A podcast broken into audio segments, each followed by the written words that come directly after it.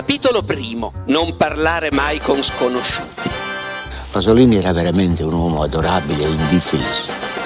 Come scrive, eh, di solito rispondevo eh, da sinistra a destra. It di Stephen King è il mio libro del cuore. Volevo dirle, ma d'inverno, quelle anatre, dove diavolo finiscono? Nei giorni precedenti mi ero accorta di non sapere che cosa pensare di lui.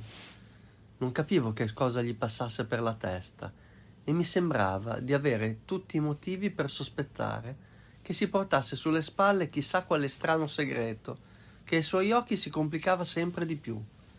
Ero sospettosa di fronte a ogni suo gesto, a ogni sua spiegazione.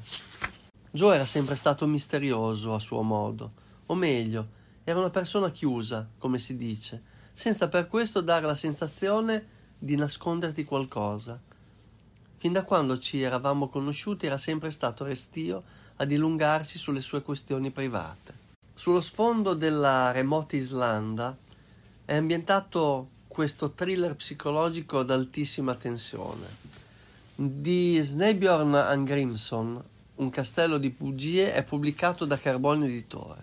Siamo vicino a Reykjavik e in un freddo pomeriggio di ottobre la scrittrice Giulia e suo, marito, e suo marito Joe raggiungono in macchina il fiordo di Falfjordur e su un gommone preso in prestito si imbarcano per Gersolmi, che è un isolotto deserto a pochi chilometri dalla costa. Giulia è in cerca di ispirazione perché sta scrivendo un testo su un'eroina delle saghe islandesi che proprio da quell'isolotto aveva portato in salvo se stessa e i suoi figli nuotando fino a riva.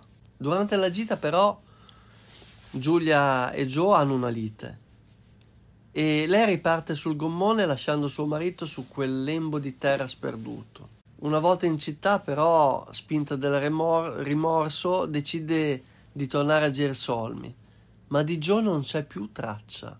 Sapendo a malapena nuotare, è impossibile che sia spinto in acqua per raggiungere la costa.